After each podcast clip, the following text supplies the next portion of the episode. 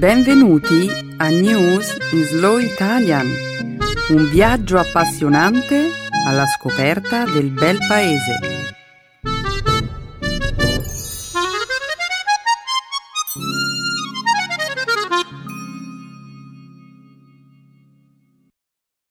Oggi è giovedì 5 novembre 2015.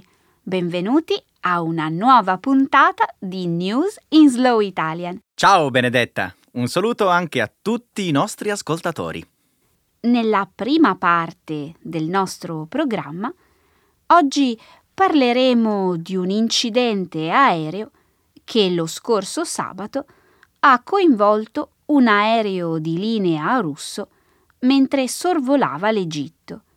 Parleremo inoltre della crescente tensione che la Turchia sta vivendo dopo le elezioni di domenica scorsa.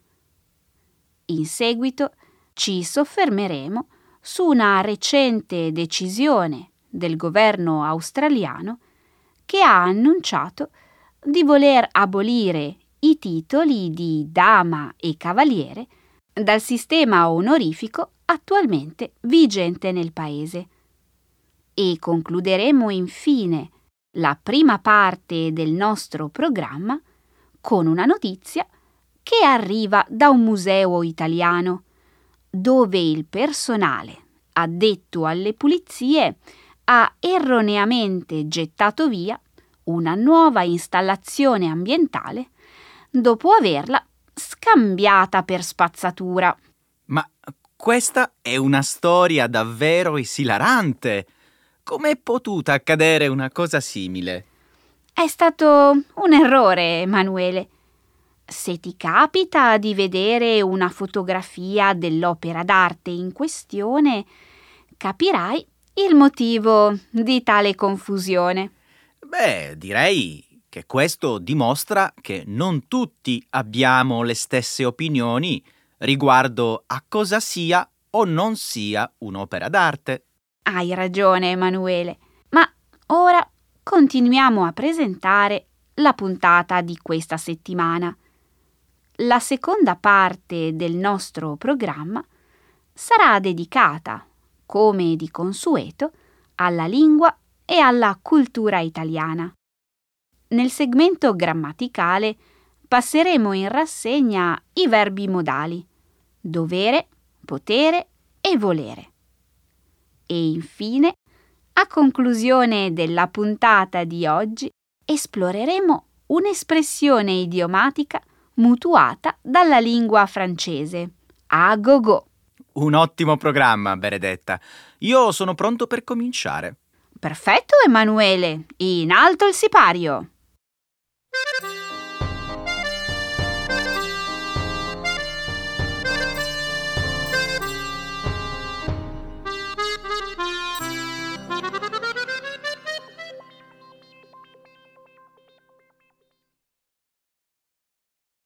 Egitto.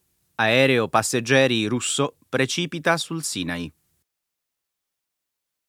Un aereo di linea russo è precipitato lo scorso sabato sulla penisola del Sinai, provocando la morte di tutte le persone che si trovavano a bordo.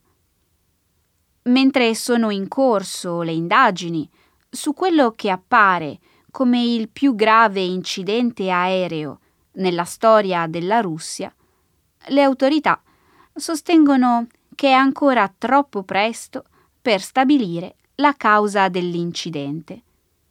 L'Airbus 321 si sarebbe spezzato in aria mentre sorvolava l'Egitto, diretto dalla località di Sharm el Sheikh a San Pietroburgo. La società proprietaria del velivolo esclude che un errore umano o un problema tecnico possano aver causato l'incidente e ipotizza l'intervento di una forza esterna. In un primo momento, un gruppo militante affiliato allo Stato islamico aveva sostenuto di avere abbattuto l'aereo con un missile.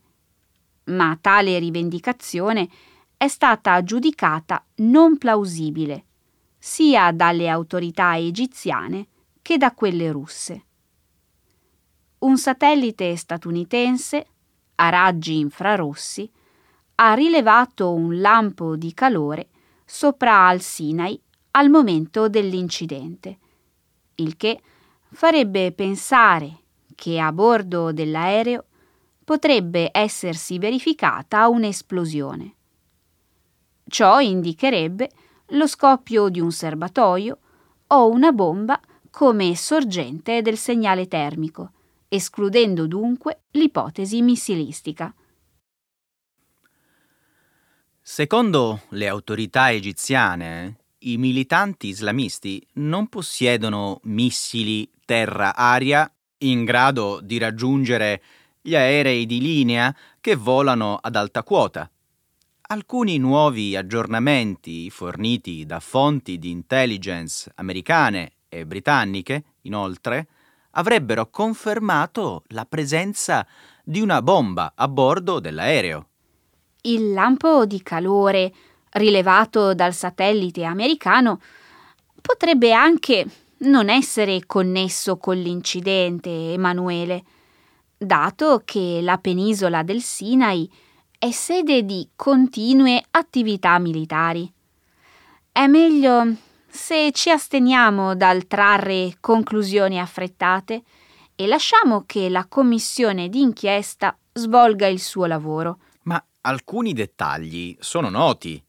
I rottami del velivolo si sono sparsi su un'area molto vasta, il che fa pensare che l'aereo sia esploso ad alta quota. Sì, ma è ancora troppo presto per stabilire con certezza che cosa abbia provocato l'incidente. C'è ancora molto lavoro da fare. È necessario analizzare i detriti del velivolo e i dati contenuti nelle scatole nere. E ci vorrà del tempo per redigere un rapporto conclusivo. In questo momento non dovremmo fare congetture sulle cause dell'incidente. Dovremmo invece piangere le vittime. Eh, credo che tu abbia ragione, Benedetta. Questo è il più grave disastro aereo della storia russa. Una vera tragedia. Eh sì. Tra le vittime c'erano molte famiglie che tornavano a casa dalle vacanze. Alcune persone viaggiavano con dei bambini piccoli, altre stavano tornando a casa dopo aver festeggiato il loro anniversario di matrimonio. È una storia davvero straziante. I nostri pensieri sono rivolti alle famiglie delle vittime di questa terribile tragedia.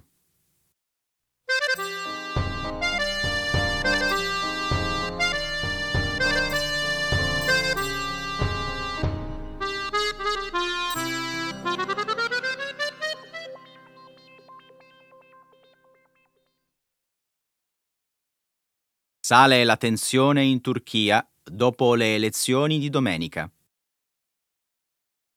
Il partito del presidente turco Recep Tayyip Erdogan, il Partito per la Giustizia e lo Sviluppo, ha riconquistato la maggioranza parlamentare alle elezioni politiche di domenica scorsa.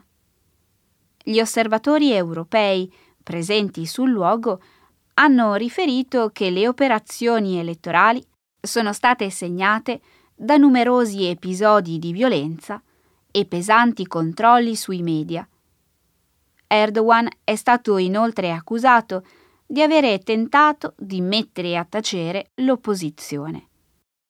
Martedì scorso, la rivista Nocta, politicamente vicina alla sinistra, ha rivelato che due dei suoi redattori i quali avevano espresso una posizione critica sui risultati delle elezioni, sono stati accusati di essere coinvolti nell'organizzazione di un colpo di Stato. Un tribunale di Istanbul ha inoltre disposto il ritiro dalle edicole dell'ultimo numero della rivista, accusandola di incitare il pubblico alla guerra civile. Negli ultimi giorni, inoltre, 57 persone sono state fermate con l'accusa di appartenere a un gruppo terroristico sospettato di avere legami con Fethullah Gulen, un noto avversario politico del presidente Erdogan. Gulen, leader spirituale del movimento Ismet, vive in esilio volontario negli Stati Uniti dal 1999. 1999. Un tempo fedele alleato del presidente, negli ultimi anni Gulen è stato accusato di essere a capo di uno Stato parallelo. Martedì scorso, inoltre, sono stati licenziati 58 giornalisti legati a un gruppo editoriale politicamente vicino all'opposizione. La scorsa settimana, poi, a pochi giorni dalle elezioni parlamentari, la polizia antisommossa aveva interrotto lo svolgimento di una trasmissione in diretta presso la sede del gruppo. Non è incredibile? Eh, a quanto pare il gruppo potrebbe essere collegato a Gulen, nonché coinvolto in operazioni di finanziamento e propaganda del terrorismo. Eh, io non ci credo. Io penso che Erdogan tema Gulen e i suoi seguaci. Di fatto il presidente li tiene d'occhio sin da quando sono emerse quelle accuse di corruzione contro il suo partito nel dicembre del 2013.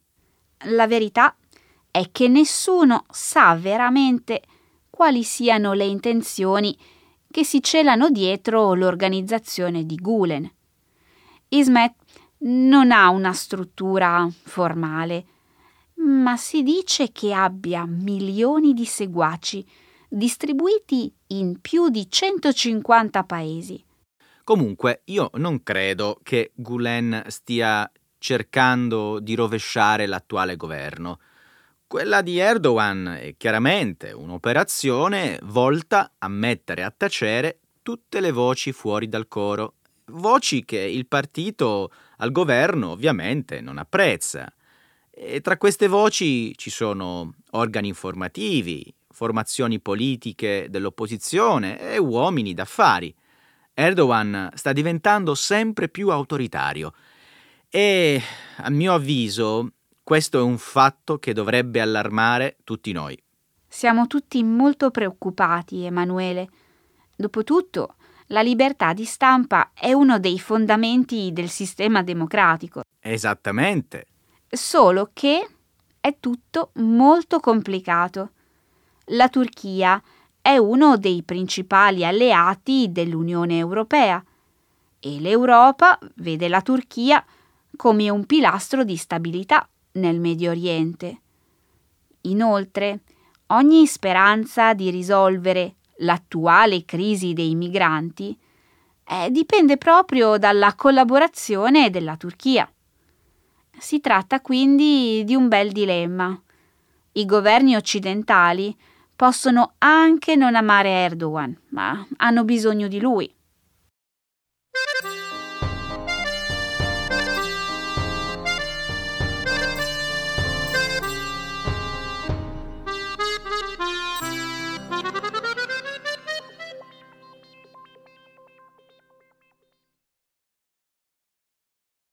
l'Australia non conferirà più il titolo di dama e cavaliere.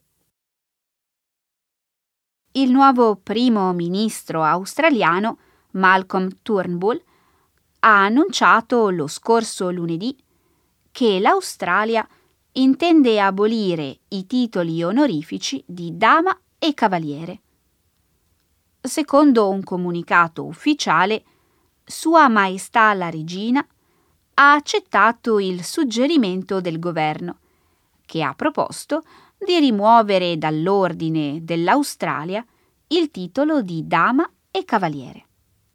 Turnbull, che nel mese di settembre ha sostituito Tony Abbott come leader del Partito Liberale, una formazione politica di centrodestra, ha spiegato che il suo governo ha recentemente preso in esame l'Ordine dell'Australia, in occasione del quarantesimo anniversario dell'istituzione di tale sistema onorifico.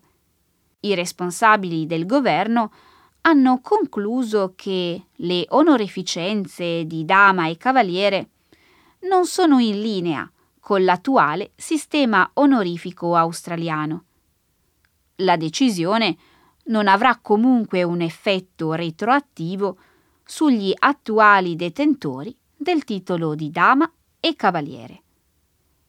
L'ex primo ministro Tony Abbott aveva unilateralmente ripristinato i titoli di dama e cavaliere nel marzo 2014, a quasi vent'anni dalla loro abolizione ufficiale. Lo scorso gennaio Abbott aveva preso la controversa decisione di insignire del cavalierato il principe Filippo di Edimburgo, marito della regina Elisabetta II. La scelta è considerata da molti come uno dei fattori che hanno segnato la fine del suo mandato come leader del partito. Affascinante. I titoli onorifici di dama e cavaliere vennero reintrodotti nel 1976. 1976. Poi vennero aboliti nel 1986 e ripristinati nel 2014 e ora sono stati nuovamente soppressi.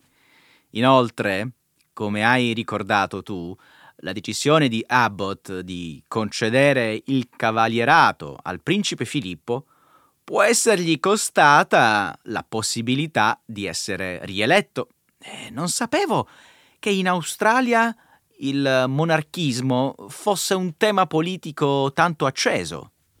Io non credo che il fatto di avere un sistema onorifico di questo tipo indichi necessariamente una preferenza monarchica. Le onorificenze dell'Ordine dell'Australia sono uno strumento importante per celebrare i successi e il contributo sociale di molti australiani, politici, militari, sportivi, cantanti, ma anche per celebrare gli eroi meno famosi, il cui impegno non verrebbe altrimenti riconosciuto oltre i confini delle loro comunità locali. Eh. E poi, Emanuele, vogliamo parlare della monarchia? Eh, vabbè, sì. Nel 1999 venne organizzato un referendum per stabilire se l'Australia dovesse rimanere una monarchia costituzionale o diventare una repubblica guidata da un presidente. E? La maggioranza degli elettori si è espressa a favore della monarchia. E a proposito di onoreficenze, c'è da ricordare che molti paesi al mondo conservano un sistema onorifico. Inoltre, molti paesi, tra cui la Francia, l'Italia, il Perù, l'Argentina e il Guatemala, conservano tuttora un ordine cavalleresco.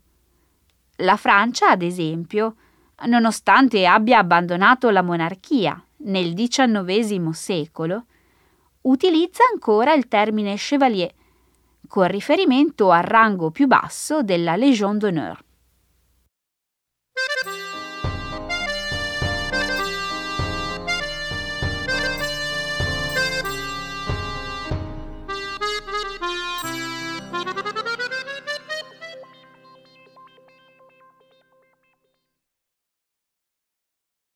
Addetti alle pulizie di un museo gettano nella spazzatura un'installazione artistica.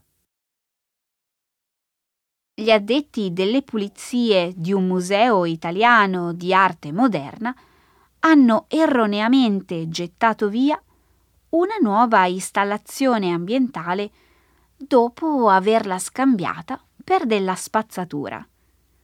Il Museum Bozen Bolzano, situato nella provincia del Sud Tirolo, si è scusato per l'incidente, che ha coinvolto un'opera d'arte realizzata da Goldschmidt Chiari, un duo artistico femminile milanese.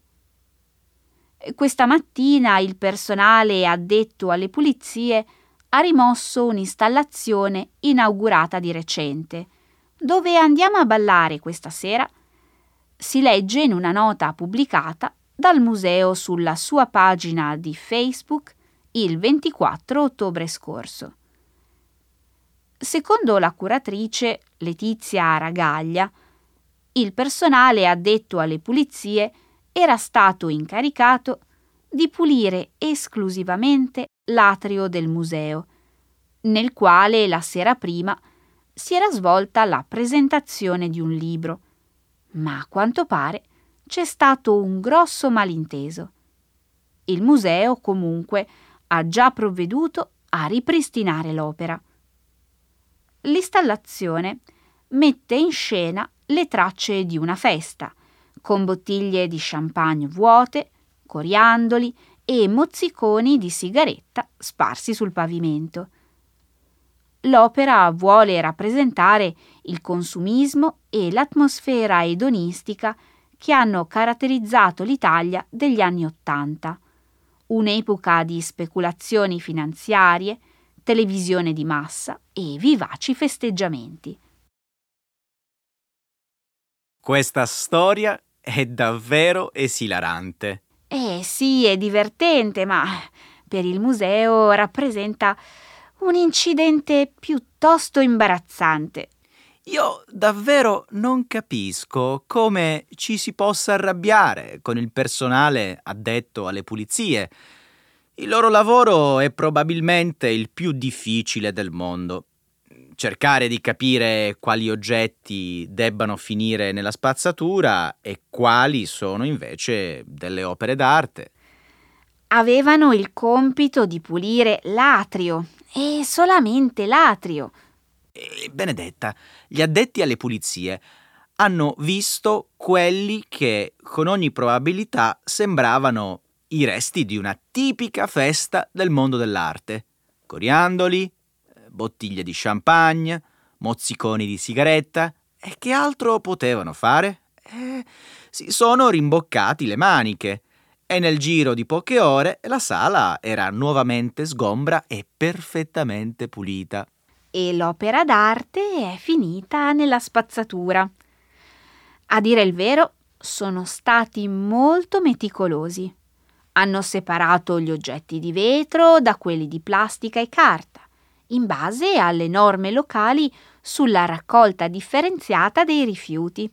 Immagino che questo abbia facilitato le cose al momento di riassemblare l'opera.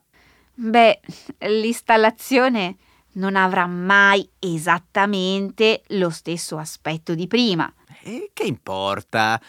In ogni caso, l'opera sembrava davvero un mucchio di spazzatura. Emanuele! Oppure si potrebbe sostenere che l'arte deve essere accessibile a tutti, compresi gli addetti alle pulizie. In ogni caso, se loro hanno scambiato quell'installazione per un mucchio di spazzatura, magari lo era davvero.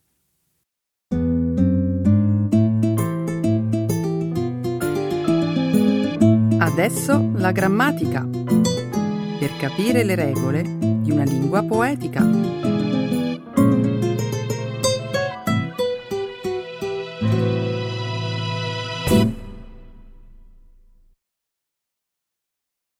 Modal verbs dovere, potere and volere. Che cosa ti suggerisce il termine pioppi? Sono curiosa di sapere cosa sai sull'argomento. Eh, se vuoi discutere di giardinaggio, ti rivolgi alla persona sbagliata. Devi sapere una cosa, non sono in grado nemmeno di tenere in vita una pianta grassa. No, no, stai tranquillo. Per oggi niente lezione di botanica. Restando in campo scientifico, però, colgo al volo l'opportunità per parlarti di Ansel Keys. Puoi fermarti un attimo e spiegarmi chi sarebbe questo signor... Eh, chi? Si scrive K-E-Y-S e si deve pronunciare Keys. Si tratta di uno scienziato americano passato alla storia per i suoi studi nel campo delle patologie cardiovascolari. Mi vuoi dire che esiste una correlazione tra gli alberi di pioppo e le malattie al cuore? È eh, davvero bizzarro. No, credo che tu non abbia capito. Non mi riferivo all'albero del pioppo. E allora a che cosa ti riferisci quando parli di Pioppi? Pioppi è il nome del villaggio in provincia di Salerno in cui Keys, per quasi trent'anni, ha studiato i benefici della dieta mediterranea sulla salute. Ah, dunque ero completamente in errore. Beh, non so se tu sia informata, ma oggi non tutte le autorità sanitarie riconoscono la fondatezza di quei concetti. È vero, ci sono studi che mettono in dubbio la correlazione tra dieta mediterranea e riduzione del rischio di contrarre patologie cardiache. Ma ora non voglio addentrarmi in questo argomento. E allora di che cosa vuoi parlare? The Pioppi Protocol. Sai che cos'è? Hmm. È un documentario realizzato da un cardiologo britannico che esplora i benefici della dieta mediterranea. Eh, posso sapere qual è la tesi principale di questo cardiologo? Al centro della sua teoria vi è la convinzione che si debba ridefinire il concetto di dieta mediterranea e parlare piuttosto di stile di vita. Mi stai dicendo che l'alimentazione non è poi così fondamentale? No, il cibo è importante tanto quanto le relazioni sociali, le passeggiate a piedi o in bicicletta, passare del tempo al sole e all'aria aperta. Ah sì, adesso ho capito. È l'insieme di tutte queste attività che produce effetti benefici sul cuore e sulla salute in generale. Esatto. Il cardiologo britannico ha svolto i suoi studi come fece Keys, in quel paesino dove, ancora oggi, l'aspettativa media di vita degli abitanti è di circa 90 anni. Beati loro! Ora voglio saperne di più. Si è osservato che la gente a Pioppi vive una vita fisicamente e socialmente molto attiva, con pranzi e cene che si trasformano in lunghe chiacchierate con parenti e amici. Ammetto che sarebbe bello poter vivere come fanno gli abitanti di Pioppi, il film svela concetti importanti sulla dieta e vuole dare consigli sui comportamenti da seguire per migliorare in breve tempo la qualità della salute. E tu pensi davvero che si possa adottare lo stile di vita di un paesino e integrarlo nelle abitudini della società moderna che va sempre di corsa? Non voglio replicare Guarda il documentario. Lì puoi trovare tutte le risposte che cerchi. Ecco le espressioni, un saggio di una cultura che ride e sa far vivere forti emozioni.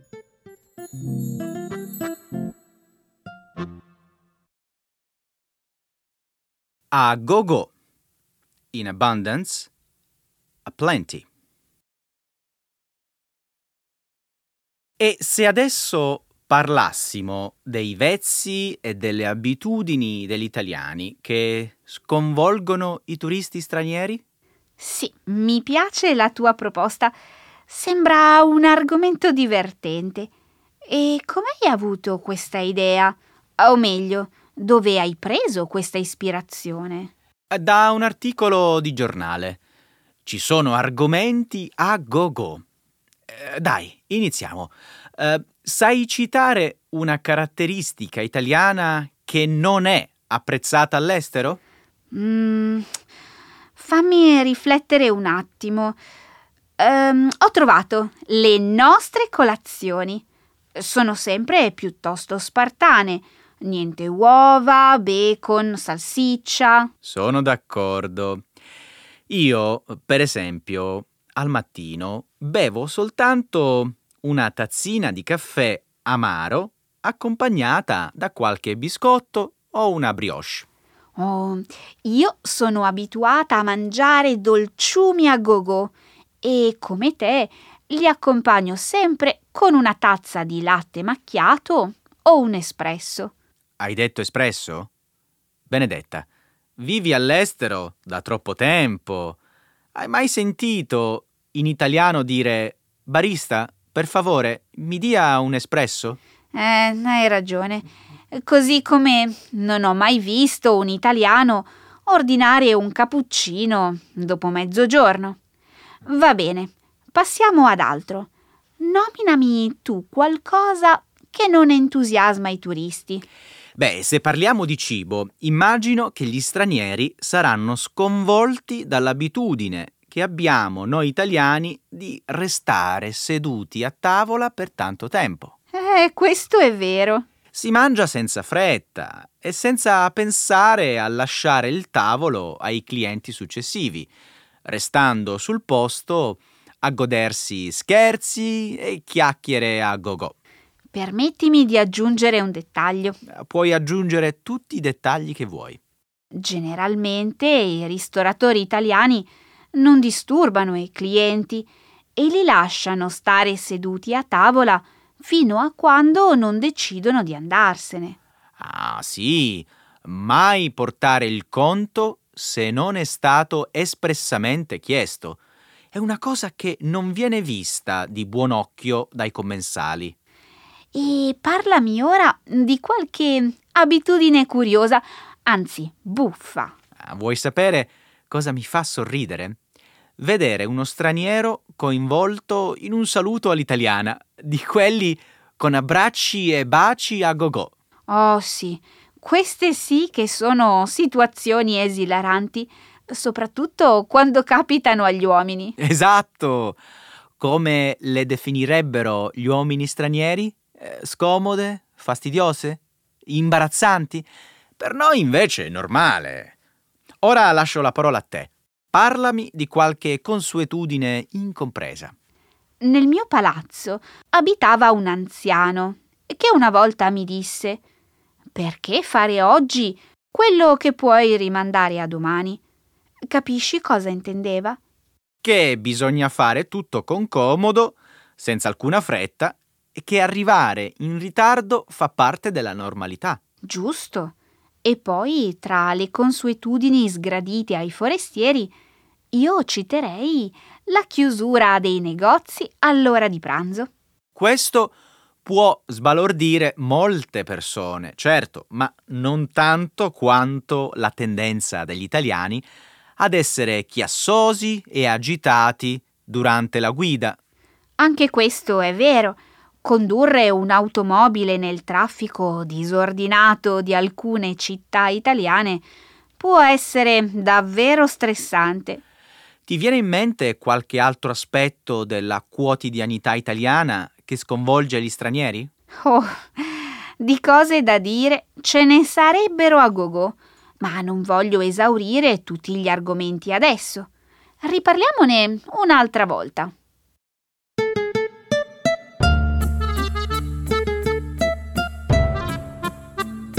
Ci sarebbero tanti argomenti a go-go di cui parlare. Emanuele, ma... il tempo è finito. È vero.